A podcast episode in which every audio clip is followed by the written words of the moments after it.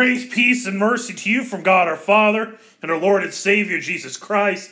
Amen. This is a recording of the Chi Rho Film Society, and I am Pastor Neil Weemus. A happy 2017 to all of you. Uh, New Year's Day was just two days ago, and this is the new special New Year's podcast. And so, what I'm going to be doing in this podcast of the Chi Rho Film Society, there's no movie on the docket. I know I was going to do the Nativity story. Uh, but to be honest, I probably could review that pretty quickly. Just go back, listen to my recording on the Gospels of the Gospel narratives about the Nativity of Jesus, compare it to the movie, and you'll see many of the weaknesses. Um, and I can tell you some right here. Um, I don't like the way the angels look in there. Uh, Gabriel is just some dude uh, in some random clothes he does not give the appearance that would cause Mary or Zachariah um, to be afraid. So there was that. I didn't like that they had kind of this Christmas card feeling at the end at the birth of Jesus. Everything looks like it came straight out of Hallmark, and that's why they had the um, the Magi show up exactly the same time. Uh, and there, if you listen to my recording on the narratives, you'll hear the problem with that is if the magi show up at Jesus' birth, at the time he is born, then they could not have gone into Jerusalem in order to uh, for to present Jesus at the temple, because they would have been hunting for him. So it doesn't make sense. You have some major narrative issues if you have the Magi show up at the time that Jesus is born. So, um, those are just some little details on it, but otherwise, I'm not going to go into this. This podcast is going to be dedicated to a variety of topics, a variety of things that have happened throughout the 2017 year, or the year 2016, and a little bit of looking forward to 2017. So, uh, the first thing we're going to look into is the top news stories of 2016. So, with that, I like to play this transition music.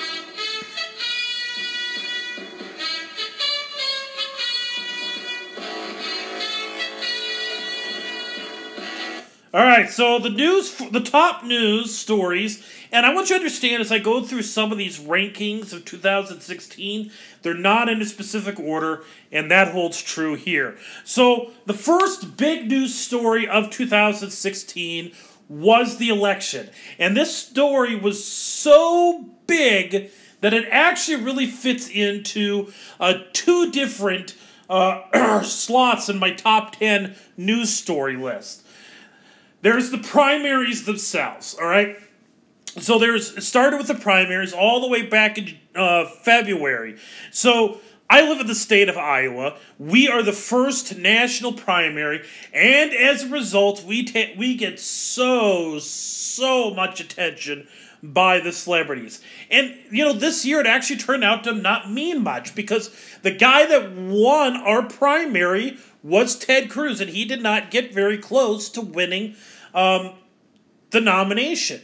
Our number three guy was, uh, you know, Marco Rubio, and he didn't finish very strong. I mean, he finished number three, I guess, amongst the others. But uh, Donald Trump, who actually won the nomination and eventually won the election, uh, won the presidency, is you know he was just number two, and he barely got that second place bid. Uh, but like I said, the primaries began, and then you had all the the you know, on both the Democratic and the Republican stage. There's a lot of drama. Donald Trump was hugely popular, much to the surprise of many people, myself included. Uh, on the other side, you had Bernie Sanders, who had a huge um, surge in popularity, really popular all over the internet, really popular amongst my generation, the 20 somethings uh, you know, the millennials and some of the younger Gen Xers, which is what I'm kind of right on the border between Gen X and millennial. Um, you had some stories about some scandals uh, that the election on the Democratic side was rigged against Bernie, rigged in favor of Hillary Trump, Hillary Clinton. Ooh, I don't know if that was what to make of what I just said there. But anyways, Hillary Clinton was rigged in her favor against Bernie Sanders, who was hugely popular. Um, you had the whole Russian hacking news story that kind of went along with it. Um, I mean, there was lots and lots of drama that went into this year's election, and that actually leads to me my uh, number two biggest news. This leads to the number two big news story of the year, and this is the Supreme, the death of uh, Justice Scalia. And the reason why I'm going to put that as my number two, it's not actually a number two in a row. Like I said, there's no particular order. It's just the second one mentioned. I'm trying to be it slightly thematic or whatever. Um, but the next thing is that that vacancy in the Supreme Court. Now, it doesn't seem like a big deal, but it really is. One of the biggest things that I think affected this election was that vacant court spot. I know a lot of Christians, a lot of uh, more conservative individuals don't trust Hillary, are afraid of what she will do with that Supreme Court. And for that reason, I think a lot of people, even though they did not totally uh, trust Trump, they voted for him because they tr- they were less afraid of what he might do in regards to the Supreme Court than what Hillary would do. So that was a very big news story. In that, this and a lot of other things, you could hear my analysis about the election. Um, I recorded about it back in um, November. Feel free to go back, listen to it. But the third big story, this really is the biggest story of the year, probably. I mean, it's connected to the election, but it is the biggest news story of the year, and that is that Donald Trump was elected president. And it was remarkable because it's a guy that has no political um, experience. He is a business mogul. Um, he said some of really horrible things throughout his time. He has a really checkered past, and yet he still beat out Hillary Clinton. That was a huge, huge surprise to many people. Um, you know, my full analysis on that, you could go check it back. And so um, that's, you know, those are three connect, interconnected, really big stories. Uh, another big story that broke has been going on this year, and this year's not the first year this has been a story, but it just keeps going, is the uh, police brutality and the death of police officers. There's this back and forth exchange of death of you know African Americans in the line you know be killed by police officers, and then you have the stories of uh, which and of course that is, inspires the Black Lives Matter movement um, not the idea that Black Lives Matter, but the movement. Um, and then it also has. There's also been many. There's been the incidents uh, with the police officers shot in Baton Rouge, uh, the police officers that were shot in Dallas. So that's been a major story um, throughout the year. Uh, uh of course, the really big sh- uh, then there's this year, as it seems like every year there's one of these stories, and I don't know. It's been we've gone too long without one, and call me Mister Negative or whatever you want to call it, but I'm getting a little worried about how long it's been since we've had one of these. But back on June thirteenth, two thousand sixteen, I believe was the date. Uh, there was a mass shooting at a gay nightclub in Orlando. Uh, 46 people, no, 49 people were killed by the shooter who was pledged to ISIS. Uh, there's been other shootings throughout the years, but nothing of that scale. And uh, so, you know, very, very tragic evening. It's something that is going to be on our top news stories every year. Hopefully, we'll have, maybe next year we'll be fortunate and there won't be a single one of those stories. But um, called me negative, but I'm not going to hold my breath on that. Uh, let's see. Next up for uh, big news stories. So I, so far I've got the election, uh, police brutality, or the poli- African American police um, conflicts, the Supreme Court vacancy, Trump winning the election, the mass uh, shooting. So we got um, five different news stories so far. Um, the next thing is uh, Brexit, which was the big decision of the um, United Kingdom, Britain, or Great Britain, uh, leaving the European Union. Uh, so I'm not going to go, I'm not going to pretend to have a huge knowledge on that, but I do know it was a really, really big news story this year. Um, next up is uh, cyber attacks, a lot of issues in terms of. Uh, especially the Russian stuff that's went up in the election, but it was its own story. A lot of issues about uh, internet security, email security, things like that. Uh, Pokemon Go is another thing I got on my list here.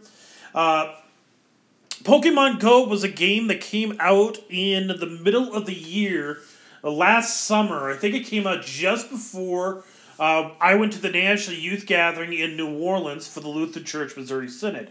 And I remember our youth were all over it. Everybody, when they're going around New Orleans, was trying to catch their Pokemon, catch these Pokemon monsters or whatever, uh, or creatures. And it was a huge, huge thing this summer. I mean, it's you know not exactly meaningful to the history of the world, but it was a fun thing that people did. It got people outside walking. Uh, I don't imagine much people are doing it around this time of the year in the winter but I'm it was a very popular thing and it was worth noteworthy. It was a big enough phenomenon that I think it wor- it merits getting in uh, to that top ten news story. Uh, you don't hear but much about it now, but it's definitely a huge thing.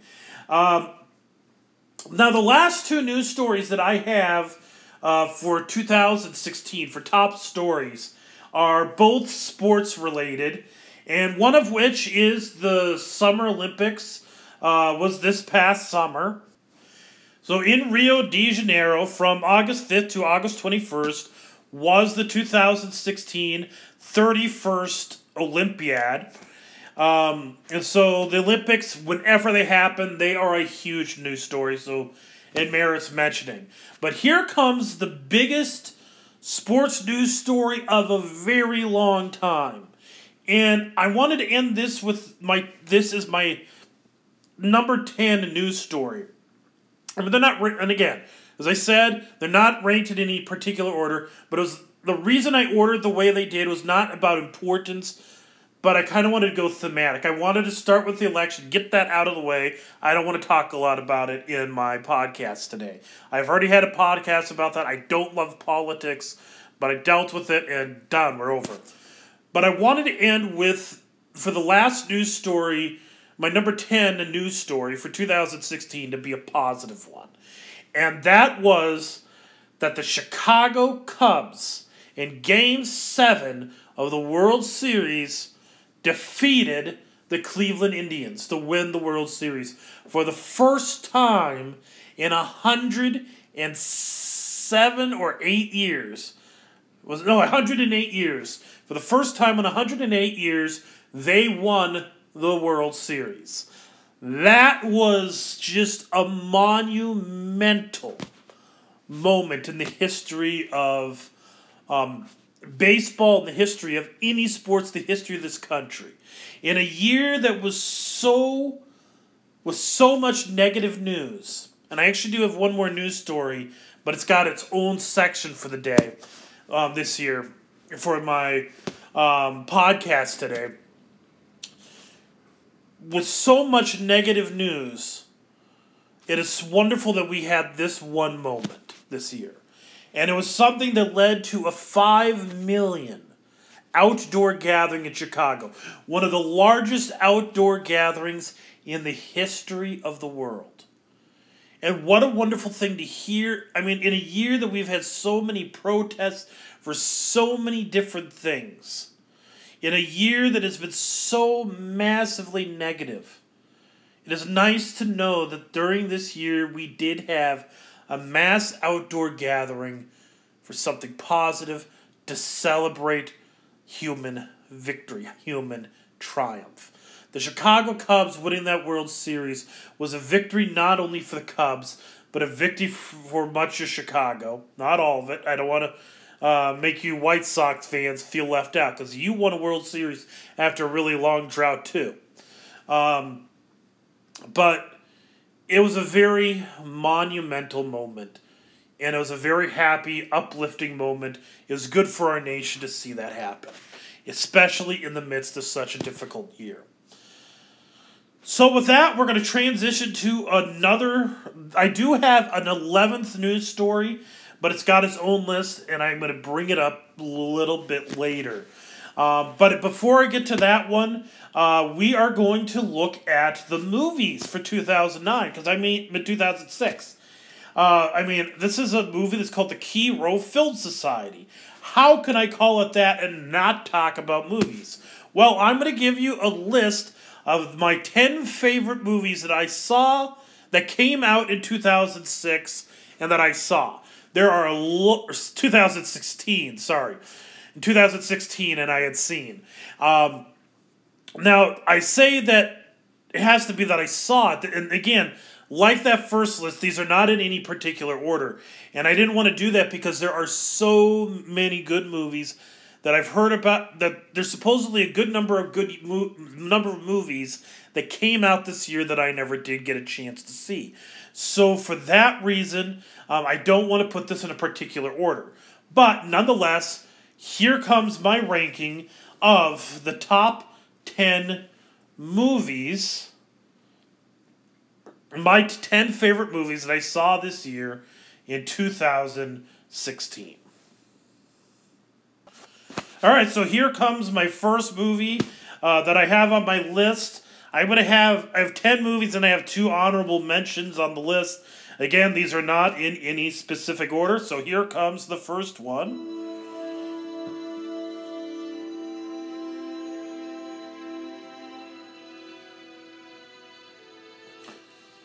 The first movie is uh, Captain America: Civil War. Um, the movie came out uh, back in May it's it's almost was like Avengers uh, two, you know, uh, Avengers two and a half. You had a lot of the Avengers people. You had Iron Man, you had War Machine, you had Ant Man, you had Spider Man. Um, you had all these uh, uh, characters in the show, the the film frame, the films, and so it was a very enjoyable movie. It's fun. Uh, you got to introduce to the new Spider Man, so that's my first movie on the list. Again, not any specific order. Um, and remember, there's going to be some movies that are going to get left out because I just didn't see them. So, next up. Uh, just a couple weeks ago, this movie came out. Uh, Star Wars Rogue One, Rogue One, a Star Wars story. Great movie. Just so much fun to watch. So enjoyable. Um, I like the characters. I like the story. I like the visuals. It just immerses you into the Star Wars world like no other movie has really done. Um, especially the world that led into the original trilogy. It actually, in my opinion, made the original trilogy even better than it already is. And that's saying something because the original trilogy was amazing and Rogue One really added to it. Um, I'll probably do a more full length review uh, when it comes out on DVD. My number three movie on the list. Uh, this is the live action adaptation of The Jungle Book. There you go. You hear the music. Bare necessities, all the bare necessities. Okay. Uh, Bill Murray was the one that voiced the bear that saying that. Uh, it looked good. The animals had incredible visuals. And, you know, really, Disney is just doing really good with these live action version of many of their animated films. My hope is that these new live action films do not take away from the animated. Because animation is such a great art and I it's already being lost as it is, and I really hope he, this will draw kids, make kids go back and watch the original Jungle Book.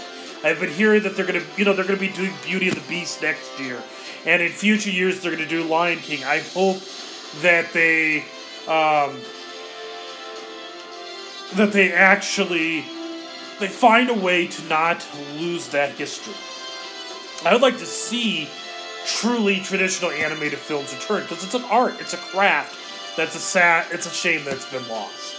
But Jungle Book was a good movie. Um, and it's a it's a good addition to their, uh, you know, from animation to live action films.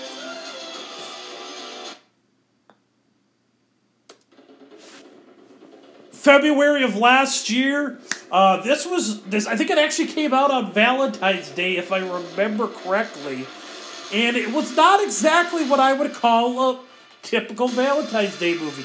I mean, there was some red. Um, uh, that's all I got. The movie was Deadpool. And definitely not a family friendly movie at all, if any of you were wondering. Uh, but and it's definitely earned every bit of its R rating. R rating. But honestly, to my opinion, it's the best movie that Fox has done. Best Marvel movie that Fox has done to date. Ryan Reynolds was just perfect at it. I loved it that he ripped off took a, a, a rip at um, some of his own movies. Um, very fun, great film. So, uh, next up.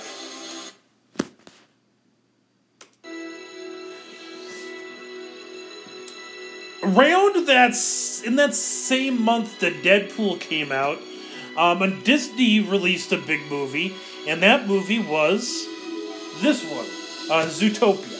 Zootopia was an animated film, uh, computer animated, about this city that is animals and that they've evolved to be more human-like. And uh, is the movie? It, the movie's got some issues, but honestly, it was a good movie. Great story, good characters, good, great voice acting, um, a good, a good message in it for kids. Uh, I I actually like this. Um, I like a lot of the mu- some of the music of the movie, so so that was one of two really big animated hits this year from Disney. And you're not gonna ex- you you're what you think is the other hit person other Disney animation on this list is not gonna make it um, for me. So, but next up.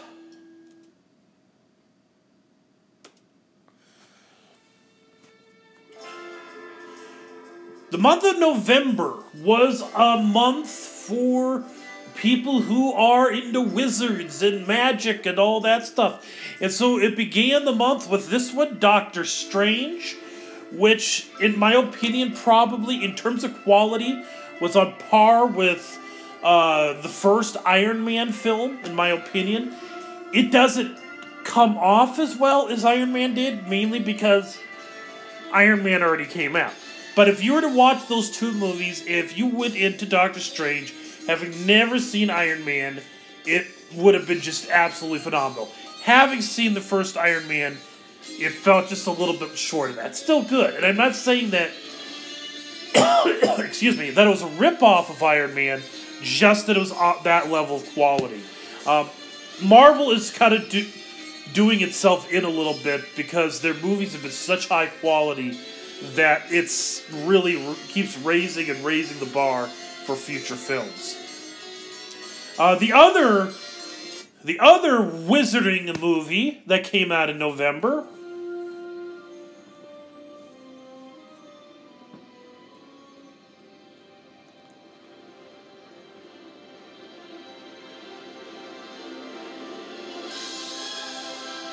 This is Fantastic Beasts and Where to Find Them.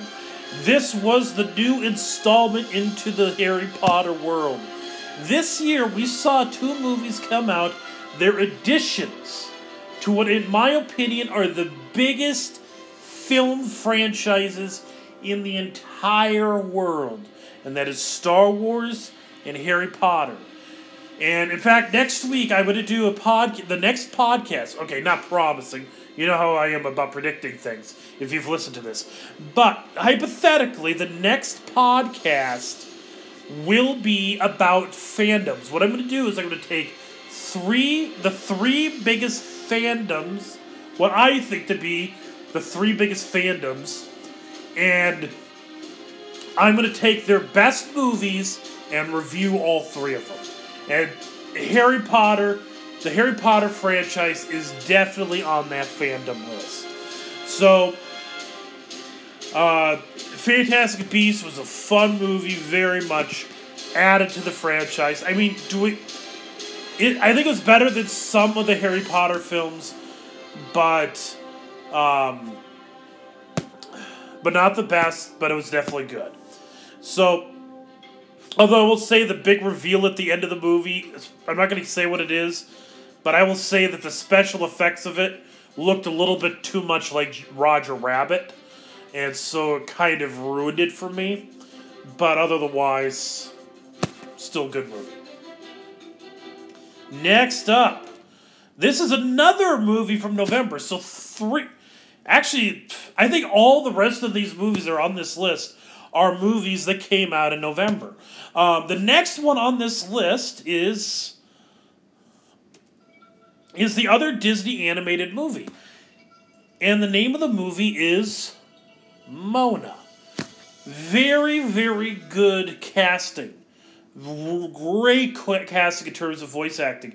And what a great move, what a smart move to pick Dwayne The Rock Johnson as one of the voice actors because he actually is Samoan. He fits right in with the film. Uh, great music, great moments. It definitely makes you cry, makes me makes you a little um, watery eyed. Um, just the beauty of the music, the beauty of the moments. I thought it was a very, very solid movie. Uh, Disney, the Disney Animation Studios hit it out of the park this year twice. Pixar, which is part of Disney Animation, had Finding Dory, which you know wasn't bad. It just wasn't that great. Um, and it probably doesn't help that I'm not as big of a Finding Nemo fan as many others. Uh, so this leads to so we've gone through eight movies, so we have two more left on my 2016 list.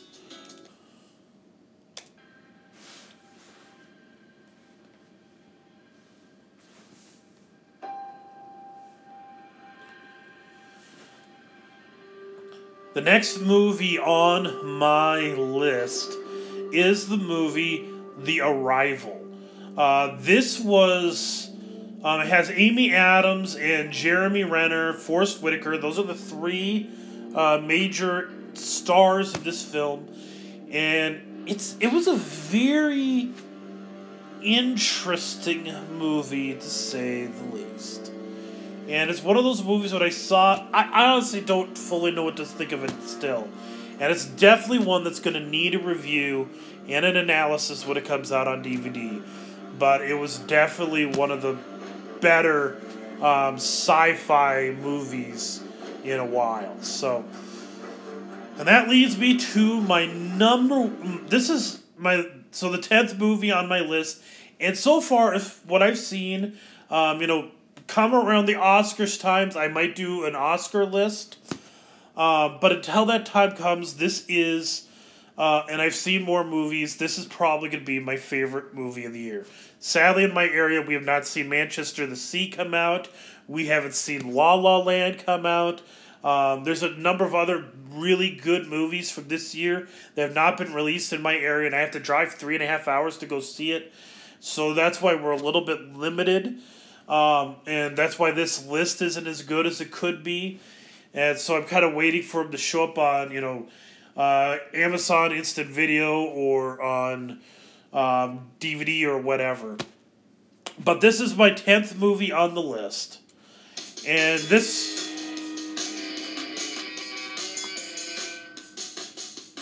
This movie was. Uh, I actually talked a little bit about it um, a few weeks ago, and the name of the movie is uh, Edge of 17. And you can listen to my thoughts about it on the podcast. Uh, about John Hughes a few weeks ago. Uh, great movie, uh, great story, gr- just a wonderful movie if you haven't seen it.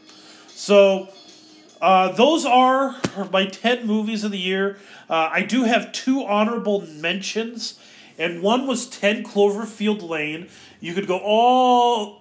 I if I still have it up, I'm not positive. But way at the beginning of the year, I did a podcast talk about 10 Cloverfield Lane. It is a hidden gem of the year. Um, not a lot of people, I think, saw it. Um, I happened to see it in theaters when it was out, and it was actually a really good very unique movie. Um, it's enjoyable to watch. Uh, and then the number, t- the other two, the other movie that's kind of an honorable mention. I had it on my list, but I kind of li- fell out. Uh, was the movie The Nice Guys? Really funny movie. Two great uh, performances. So those are my movies for 2016. Looking forward to 2017. Uh, without giving too much detail, uh, here is a ranking. Here is some of the movies that I am looking forward to for uh, 2017. So I have on here uh, the Lego Batman movie, The Great Wall, which could be a total bomb, but it might be good. Uh, Logan, which is the new Wolverine movie, which from the trailers looks amazing. Uh, Kong Skull Island, uh, which is connected into the movie into the Hong Kong world. Uh, Beauty and the Beast. This is a live version of the the the popular cinematic movie, the popular animated movie from nineteen ninety. Uh, Power Rangers. So they're rebooting it, going all the way back to what we loved watching with the main villain Rita Repulsa. Uh, Guardians of the Galaxy Volume Two that comes out in May. King Arthur, Legend of the Sword. It's one that sounds like it could be an absolute bomb, but it might be good. In June, we'll see the release of Wonder Woman. Uh, then you'll have The Mummy, which is starring Tom Cruise, excuse me. Uh, the Mummy looks could potentially be good. They're rebooting the franchise that Brendan Fraser did. Uh, Cars 3 is a real toss up because the first Cars movie was so so. The second Cars movie really flopped. Um, hope maybe, just maybe Pixar's figured out something and this one will be good. Um, I'll we'll wait and see when that happens. Uh, then comes War for the Planet of the Apes. Uh, the last two Planet of the Apes movies I really I liked, and so I'm ready for a third one. The trailers are looking good. Uh, then I have on here Thor Ragnarok, uh, the third Thor movie, which um, I supposedly the Incredible Hulk's going to be featured in this, so worth watching. This one you'll probably have. I don't know what it's about. I just know it's a, the next Pixar movie, original Pixar movie, and the name is Coco.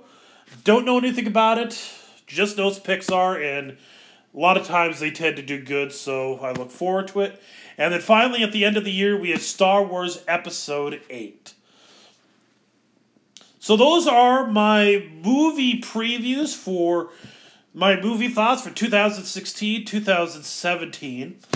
Uh, now, I'm about to reveal something for all of you guys. Um, I have a few more things left on my 2000, my New Year podcast to go over. So, we're going to talk about um, my predictions for the end of the NFL season, kind of give out some of the awards, um, who I think should win different awards. Uh, then we're I'm also going to be we're going to do a memoriam, uh, looking back on all of the celebrities who have died in the last year. But before we get to those uh, those parts of the episode, I'm going to reveal something. I'm a huge fan of pro wrestling. I'm a WWE fan. I like watching Monday Night Raw and uh, Tuesday Night SmackDown. Uh, I know it's fake, um, or a better word is it's controlled. I know that they dis- that all the matches are predetermined. It's scripted for the most part.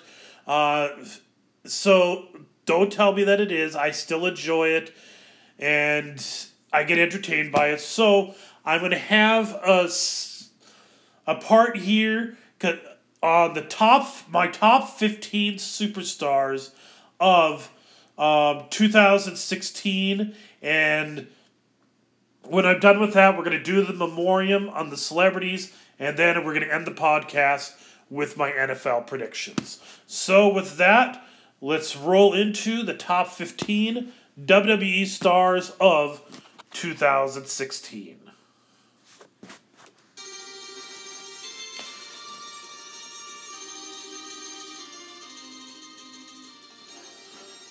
So here is the um the first person, the number 15 on my list of uh, top superstars of 2016 Enzo and Cass, Enzo Amore and Big Cass.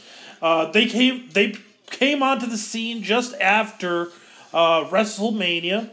Uh, it, so going back into the year of 2016 for pro wrestling, up until WrestleMania, WWE was really really getting buried. It was struggling and struggling and struggling. And, it, and WrestleMania was supposed to be the biggest WrestleMania of all time, but it was an epic failure, in part because of injuries, but a lot of it was because of their decision making in terms of stories, in terms of winners, and stuff like that. The night after WrestleMania, you could see that the entire company began to shift and began to change. And a big part of that change was the arrival of all these tag ta- tag teams from NXT. You had Enzo Amore show up, Enzo and Cass show up. You had the Vaudevillains show up. Um, so those were the I mean those were the two big ones. Um, later in the year, you had a few other tag teams that show up, and also um, you had the two big ones. You had um, Gallows and Anderson, um, the club. show up on the um, roster. But Enzo and Enzo Amore and Big Cass have not had a lot of really huge matches. Their success is just the way they work a crowd.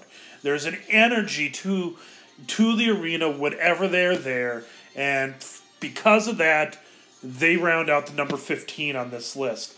Um, and I should mention an honorable mention that almost made this number 15 list Instead, was Cesaro and Sheamus. Because Cesaro and Sheamus had a really good uh, best of seven uh, series between one another. And then, after that had ha- got done, um, they became a tag team, which had been very successful, and now um, they're tag team champions. Maybe for 2017, they will be higher up on the list. Next up,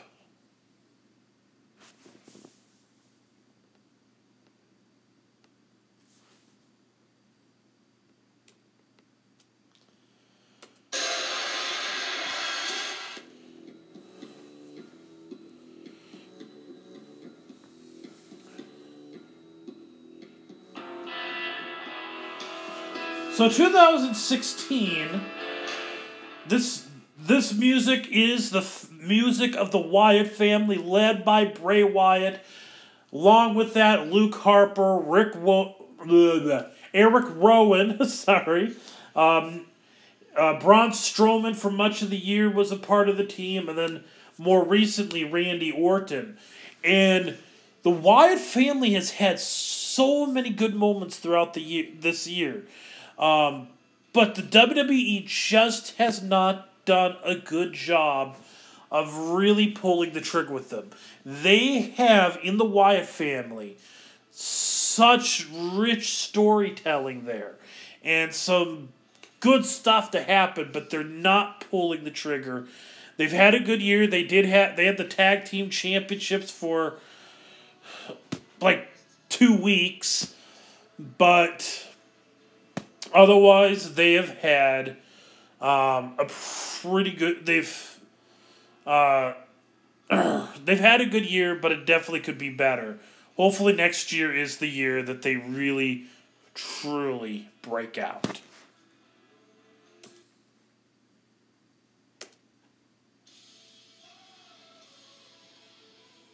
Oops, sorry, wrong one. Wrong, wrong entrance music. If you heard that one.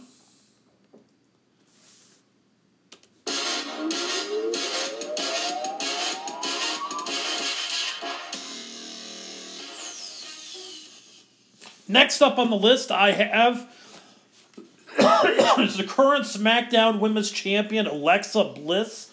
Uh, originally had the reason you heard the wrong music was because I originally had Becky Lynch a little bit late, early, later, Mean, at this spot instead, but I decided to bump her up. Um, and I'll get back get to that a little bit later. But Alexa Bliss is actually is fast rising on this list. You know, if she had come into the WWE a little bit earlier, she could have been much higher. She has got a great character. She's been doing good in the ring. She is the class of the SmackDown roster. She is better than Becky Lynch. She's better than anybody, any of the women's wrestlers on SmackDown, in my opinion. And I love her whole uh, Harley Quinn look. Would be really cool to see her even more and more channel in that character. So maybe they could make a deal with DC and let her not be um, Harley Quinn, but let her play off of it even more. But either way, I think she's done uh, very good with that um, character that she's got going.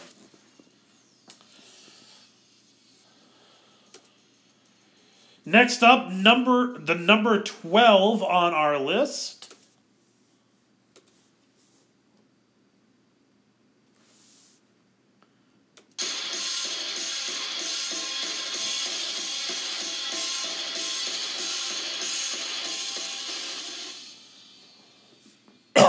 Now, injured most of the season, the most of the year, Seth Rollins did not come into the WWE because has not been a part of the WWE for much of 2016 because he had that major neck, major uh, leg injury, so um, he spent quite a bit of time on the shelf, and then he came back in June to a with a huge return, attacking Roman Reigns, who was at the time heavyweight champion.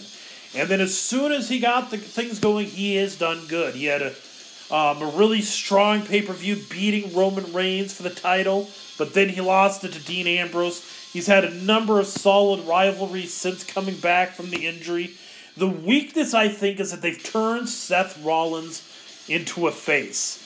Seth Rollins is a heel. He's a natural heel. He did way too good at what he was doing last year I really, really wish they didn't turn him into a good guy. Um, I hope that they turn the table back on that um, at some point. He's got to turn on Roman Reigns again or something.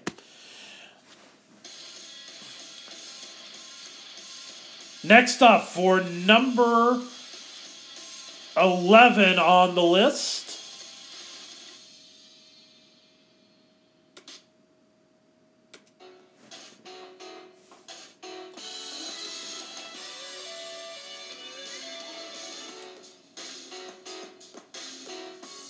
Number 11 on the list is American Alpha. Uh, the brand new tag team champions is who they are. Um, they just beat uh, Luke Harper and Bray Wyatt last week, the last SmackDown of the year. Uh, it was. They're a very, very talented tag team. They've seen good moments. The losses that they've had have always been due to some inter- outside interference. So, great tag team. Uh, and I think they got an even bigger 2017 coming. My only fear is so hopefully WWE figures out a way to keep them big without sacrificing the success of the Wyatts. Uh, number 10 on the list.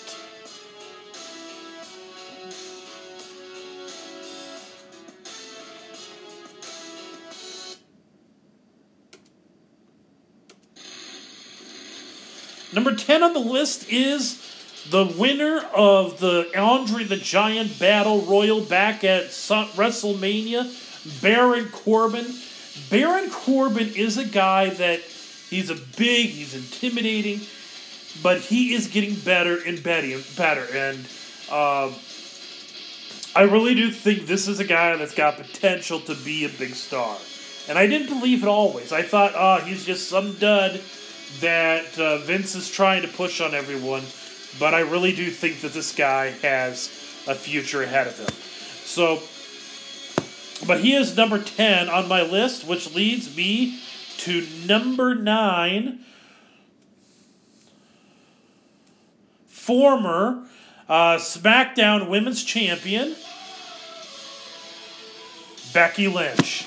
Uh, Becky Lynch won the Women's SmackDown title uh, back in September. Uh, what really kind of gives her the big year this year is that she was um, in WrestleMania. Uh, she wrestled against Sasha Banks and Charlotte Flair. So, and she had a pretty big year th- scattered throughout. That's why she made the you know a little bit higher on the list. Uh, I'm not a huge Becky Lynch fan. I know there are people that are big fans of her. She's not really pushed um, won it over with me. Uh, so she is the one that tops off my SmackDown women's on this list. Uh, next up is the Lunatic Fringe. The Lunatic Fringe, Dean Ambrose, who won the WWE Heavyweight Championship um, back in July. I can't remember which pay per view it was. He beat Seth Rollins after cashing in the Money in the Bank, and he held it for a while, which set up a pretty good rivalry between him and AJ Styles. Now he's got a rivalry starting to get going with The Miz.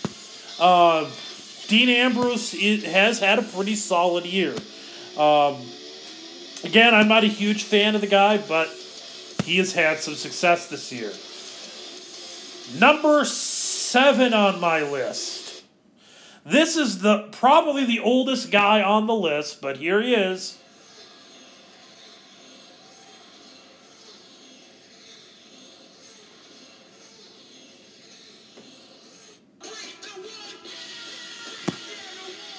Chris Jericho.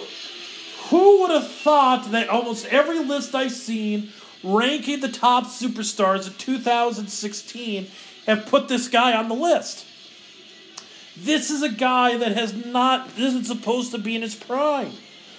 But he is. He's he's performing extremely well in his matches. Um, he's really good on the microphone. He's got these great rivalries going. Uh, the whole the whole list thing is just awesome. It's a great gimmick that's been going on throughout the year, and every time he does it, is a huge win. I mean, just last night on Monday Night Raw, um, there was a whole moment where he says, you know, you know what I do to people who cheer for Bill Goldberg? You want to know what happens to them? They make the list. The 46 year old wrestler is the guy that is just hitting it out of the park this year so far. And uh, I look forward to see what he does. And there definitely appears to be some kind of rivalry beginning to flower between him and Kevin Owens. And I look forward to see what they do with that. The only thing I have a complaint, and this is on the writing staff, is they gotta let Jericho win matches um, a little bit more, and um, ha- feeding him off to Roman Reigns all the time is not helping. I mean, last night they had him wrestle against Roman Reigns. Nobody thought that he would win. Come on. So, and they really need to find ways to make that make it so he's a credible opponent again. Now it looks like he's just this pathetic little kid who doesn't realize he's just I don't know. So it just hasn't gone well for him. I hope they improve that. He's a guy that could definitely get even into the top five of this list uh, for next year if the WWE changes up their writing. Speaking of people who are climbing up the ladder of popularity, here is the number six on the list.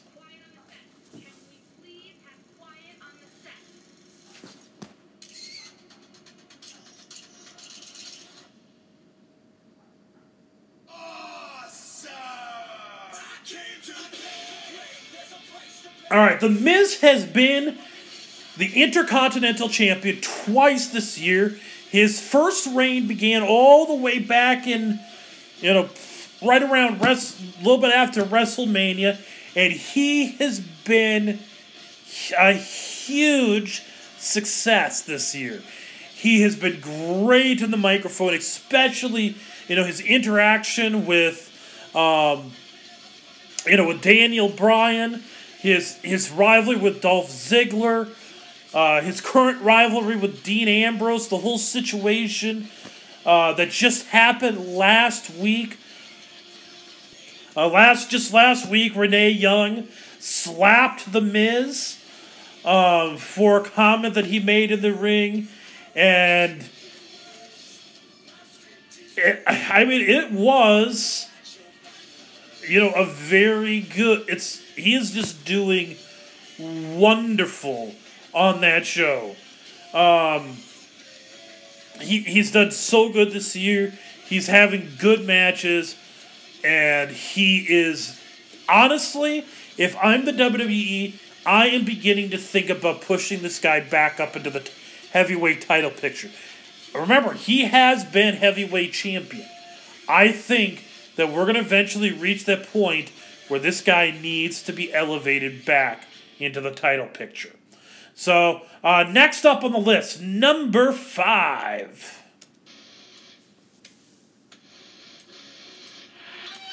Kevin Owens, the WWE Universal Champion. The reason I only have him at number five is because he really, I mean, well, he actually has had an incredible year. Um, he won the Intercontinental title this year. He's held now the Universal title for since uh, September. He's had a very good year.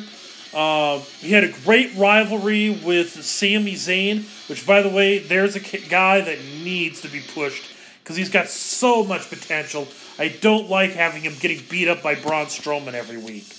Uh, but the Sami Zayn rivalry was great for both of them. Kevin Owens is, I mean, he he is just a great wrestler. Um, incredible in the ring. He moves good. I know he's got a little. He's a little chubby.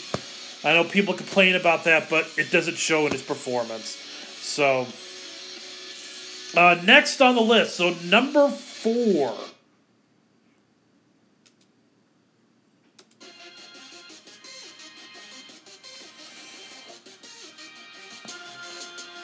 Back in August of 2015, Stephanie Young came out and she began what is known has become to be known as the women's res- wrestling revolution she brought in Sasha Banks. She brought in um, Becky Lynch. She brought in uh, Charlotte.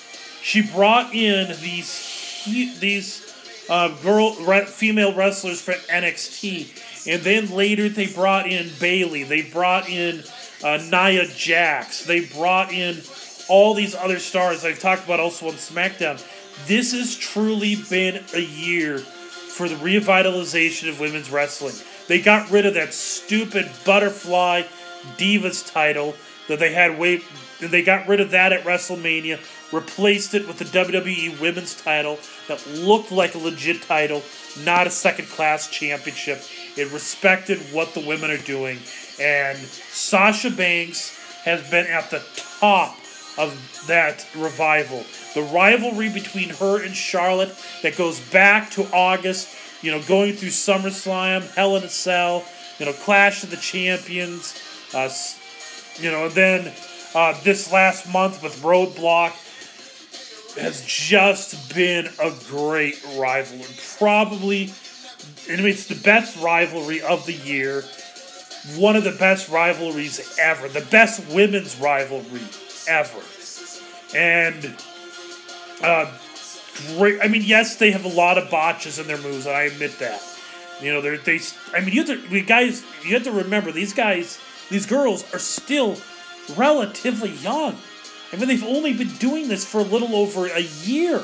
Yeah, they're going to mess up, but they're and they're on the f- for everyone to look at. But they're succeeding at other spots, and so great year for Sasha Banks, and I think 2017 uh, is going to be just as big.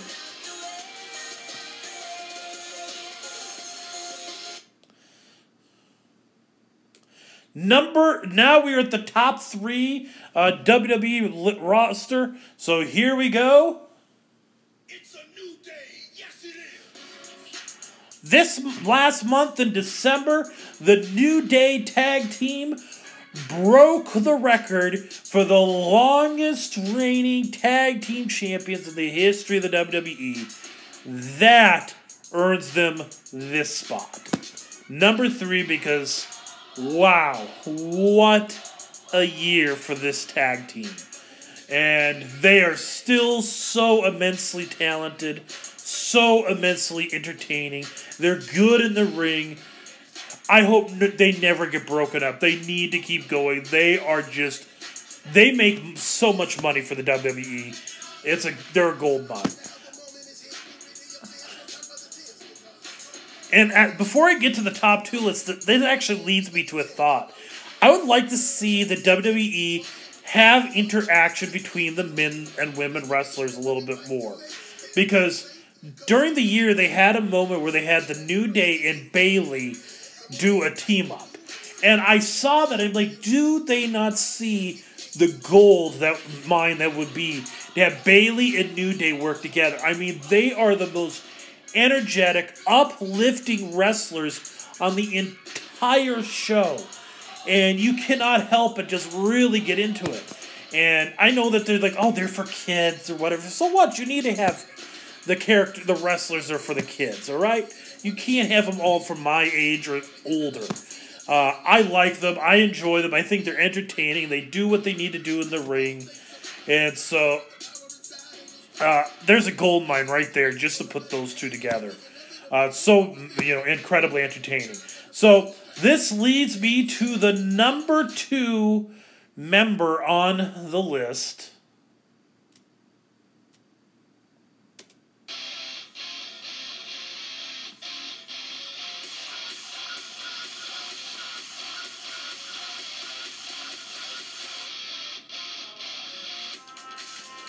Charlotte Flair.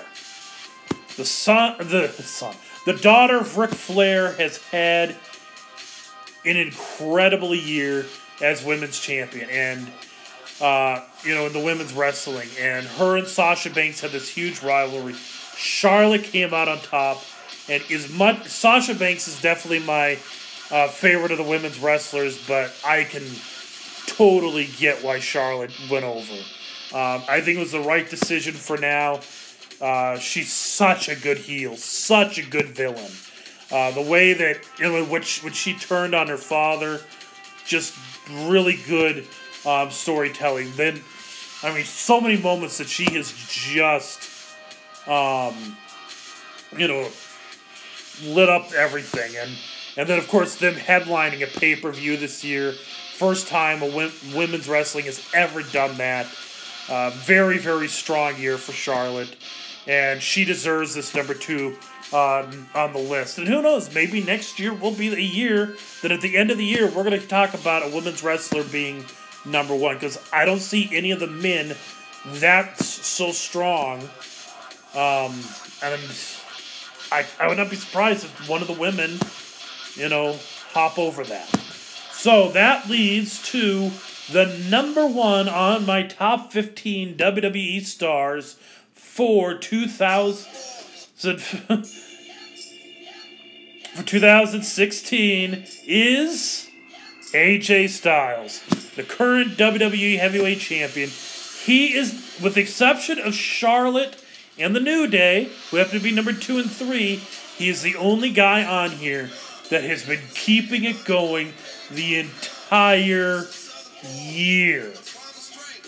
AJ Styles had a huge rivalry against. Uh, he had a real he made his revival at the Royal Rumble of last year. Huge ovation. Came out, had a you know pretty good rival. Began you know had a good rivalry with Chris Jericho finished his rivalry with Jericho, began a big one with um, Roman Reigns, which was really good on his part. Sadly, he didn't win the title there. but it was a good rivalry. Then he had a big rivalry with John Cena. Then Dean Ambrose. I mean, he's he's, I mean, he's had a rivalry with the very best in the company, and he has done so so very good at it this year, and you know just he's he definitely is the best guy of the year, and him ending the year with the WWE title tells you everything. And the whole year, you can go through it just about the entire year. It's been AJ Styles. So I don't know if he'll be the top guy next year. Maybe, maybe not.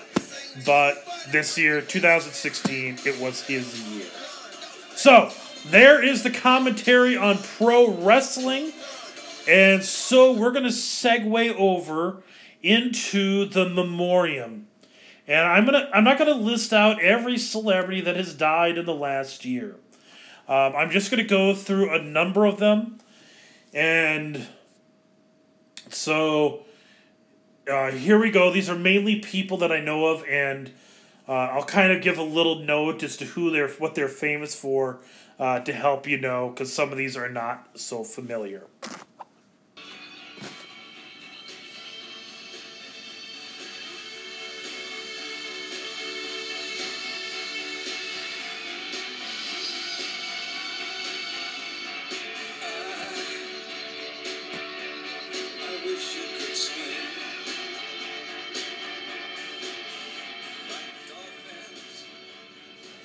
2016 was a year that many big names died. So here, there you heard the singing of David Bowie of the song Heroes. David Bowie passed away at the beginning of the year.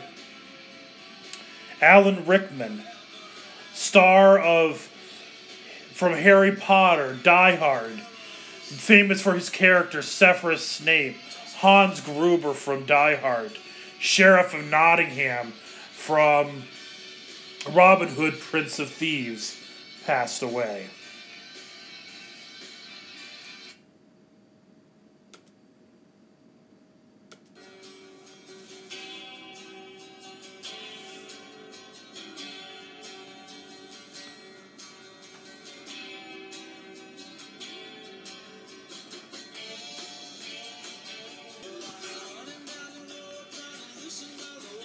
I didn't mention the dates before. David Bowie passed away on January 10th. Alan Frickman, Alan Rickman de- died on January 14th. Glenn Frey, who you hear singing, was a lead singer of the Eagles. He died on January 18th. Abe Vigoda, who was in the movie The Godfather, passed away on January 26th. Harper Lee, famous for writing the book who, who, How to Kill a Mockingbird, died on February 19th.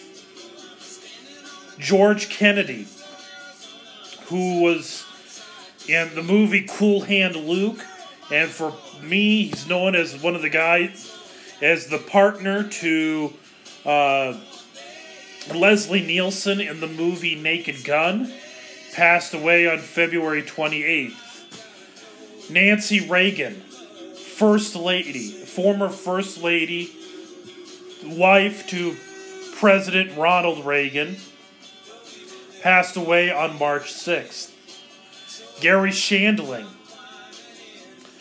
former SN, mid, former SNL star, and appeared in a number of other movies, died on March 24th. Doris Roberts, famous for playing the mother of Raymond on Everybody Loves Raymond, passed away on April 21st.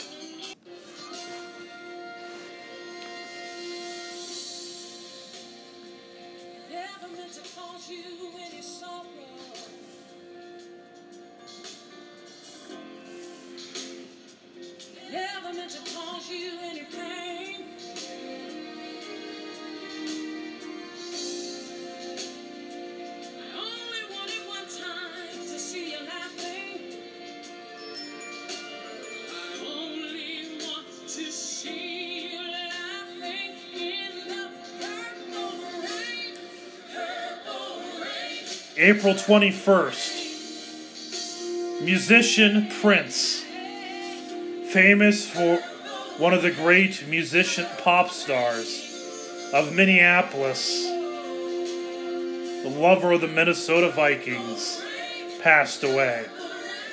May 19th, the voice of Scrooge McDuck and a number of other Disney characters, Alan Young, passed away. Muhammad Ali, the boxing legend, died on June 3rd. Anton Yelchin, famous for his role in the Star Trek films, passed away on June 19th. Hey guys, um, I'm gonna be singing In Christ Alone, which is like one of my favorite songs ever, pretty much. So yeah, I hope you guys like it.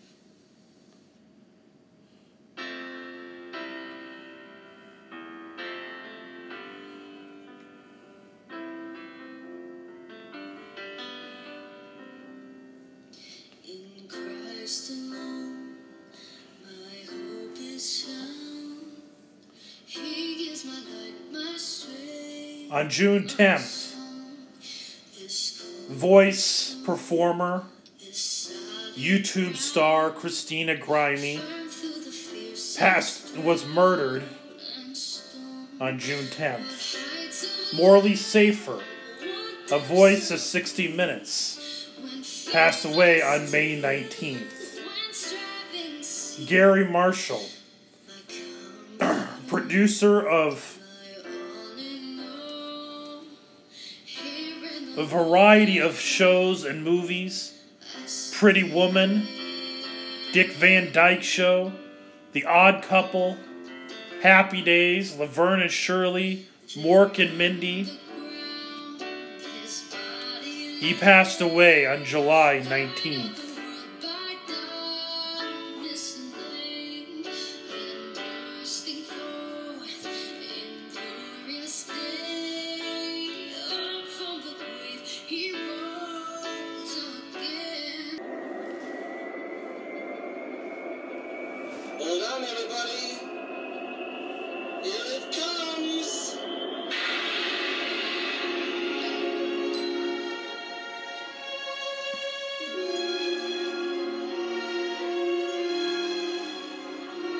August 28th. Famous for his role as Willy Wonka, Mr. Wonka, congratulations. Get up, take a look. Gene Wilder passed away. Pretty from up here.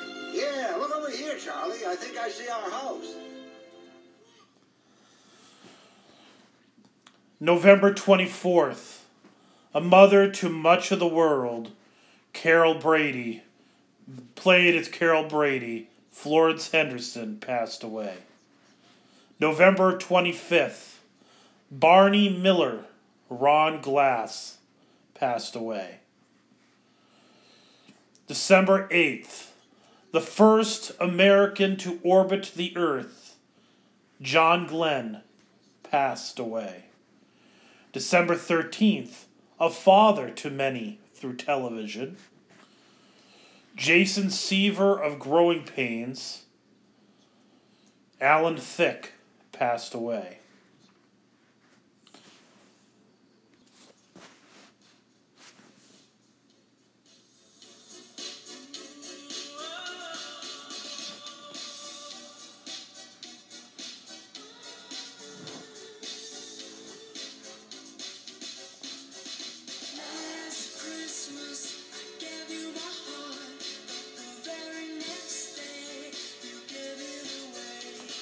December 25th, George Michael, lead singer of the BAM band Wham, passed away. Christmas I gave you my heart.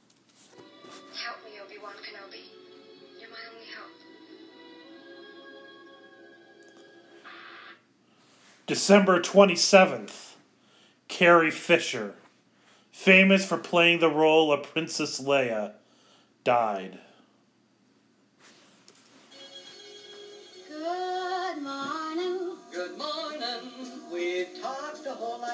Good morning, good morning to you.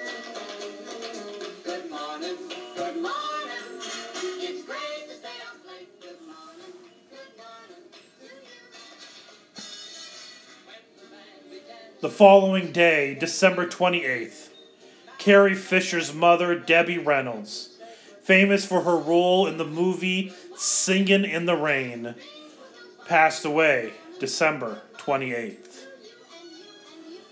December 31st, the star of the man famous for the role of Father Mulcahy, or however you pronounce it, sorry, Mulcahy, from the show MASH, passed away at William Christopher.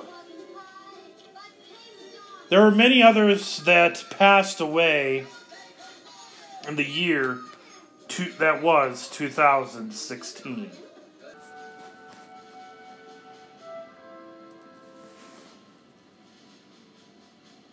Those are the celebrities that have died of 2016.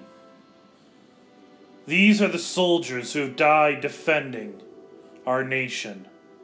The American Revolution 217,000 service members. 4,435 died in battle. The War of 1812 2,260 died in combat. The Indian Wars, approximately 1,000 dead. The Mexican War, 1,733 deaths. The Civil War, 140,414 deaths for the Union. 74,524 battle deaths for the Confederate Army.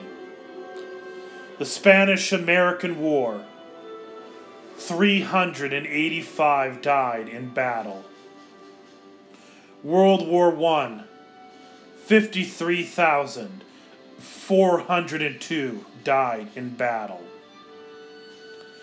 World War II 291,557 died in battle. There are at present 1.7 million living veterans of World War II. The Korean War 33,739 died in battle. Vietnam War 47,434. The Gulf War 148 died. The Global War on Terror 5,078 total battle total deaths in battle.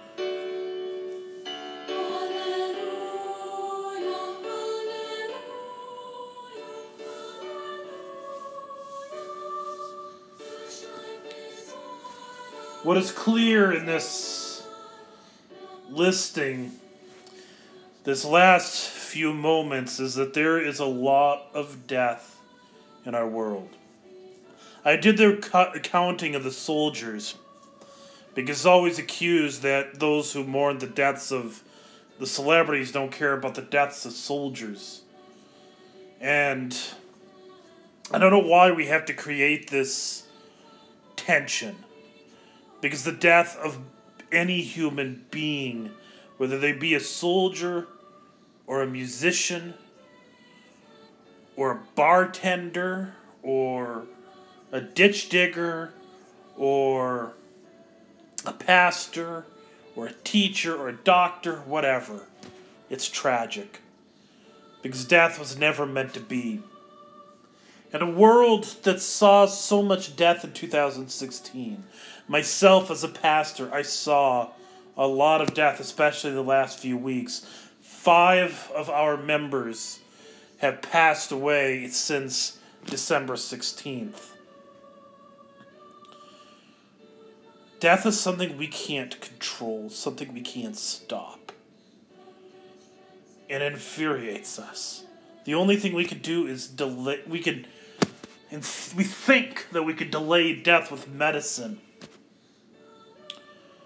But ultimately, we are reminded over and over and over again that we are not in control. We don't determine when somebody lives and when somebody dies. Are helpless. And it's that fact that should force us to turn our hearts and minds to Christ.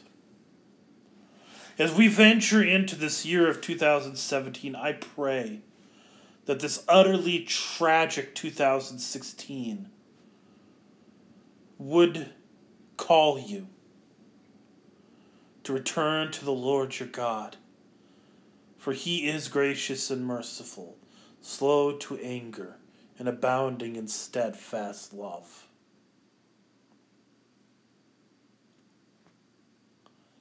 Return to him. Hear his word when you can. Receive his sacrament. Spend time in daily devotions.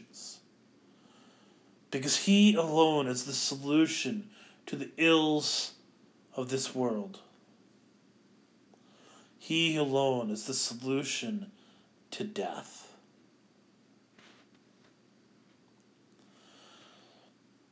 You could go back and listen to my New Year's Day and Eve sermon, and you'll hear more of me talking about this. Um, they are on listed on the iTunes list, or if you go to SoundCloud, I have a playlist that's nothing but sermons. You could go back and listen to that. But, and I hope that you do dedicate, commit yourself to a different year.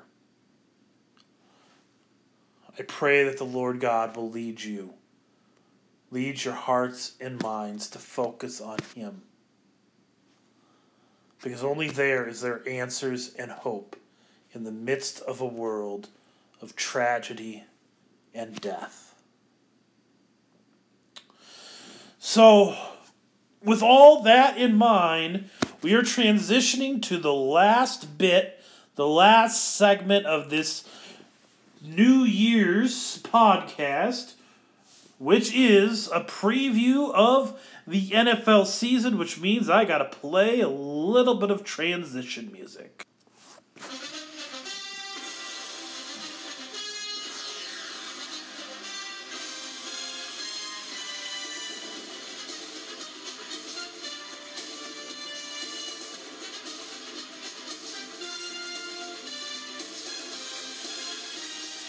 All right, so the NFL season officially came to a close on this past Sunday, which means it is time to come up with the predictions and try to see how this whole season is going to come to an end.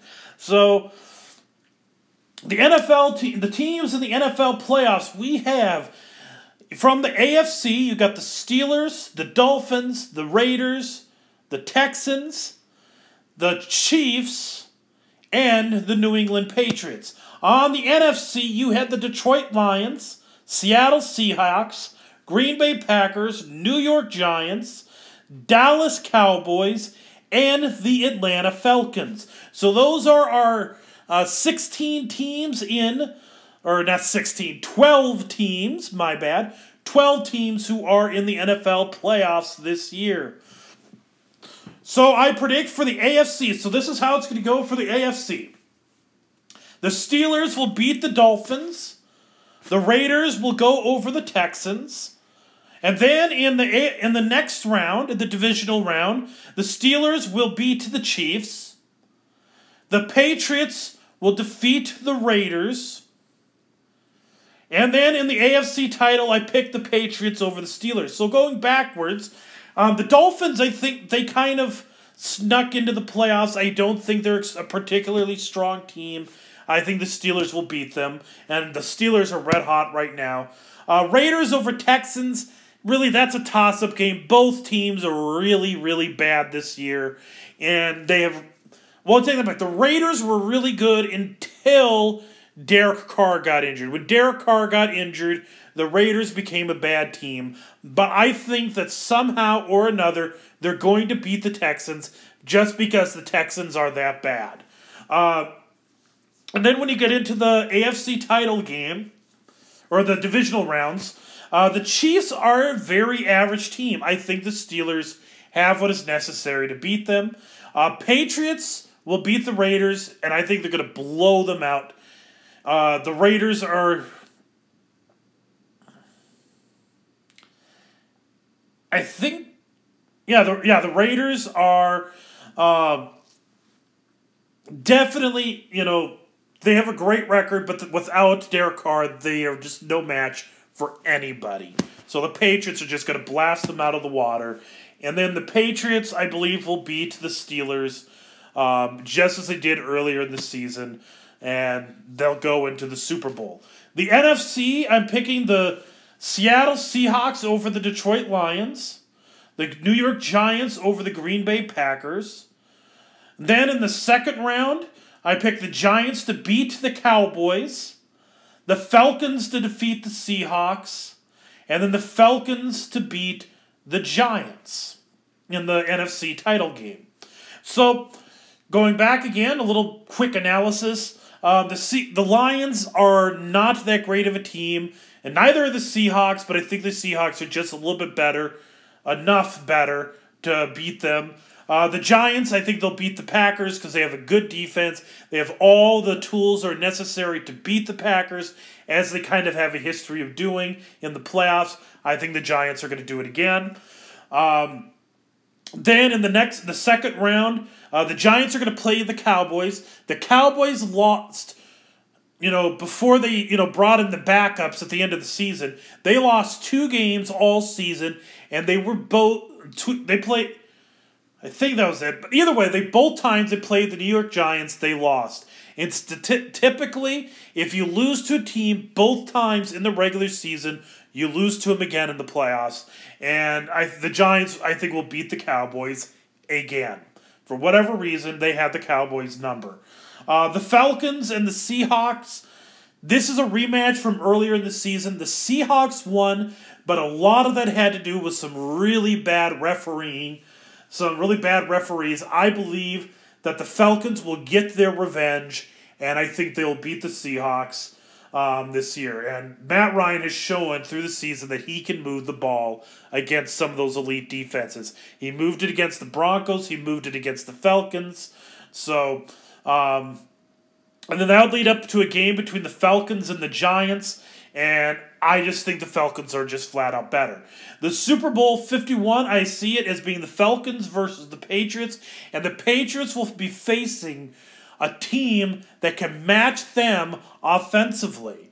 And I believe that the Falcons are just going to be a little bit better. And I believe, and honestly, when it comes down to the NFL MVP, it's going to come down to three players Tom Brady, Aaron Rodgers, and Matt Ryan. And I think Matt Ryan deserves the vict- deserves that MVP because statistically he was better than any of the other quarterbacks this year.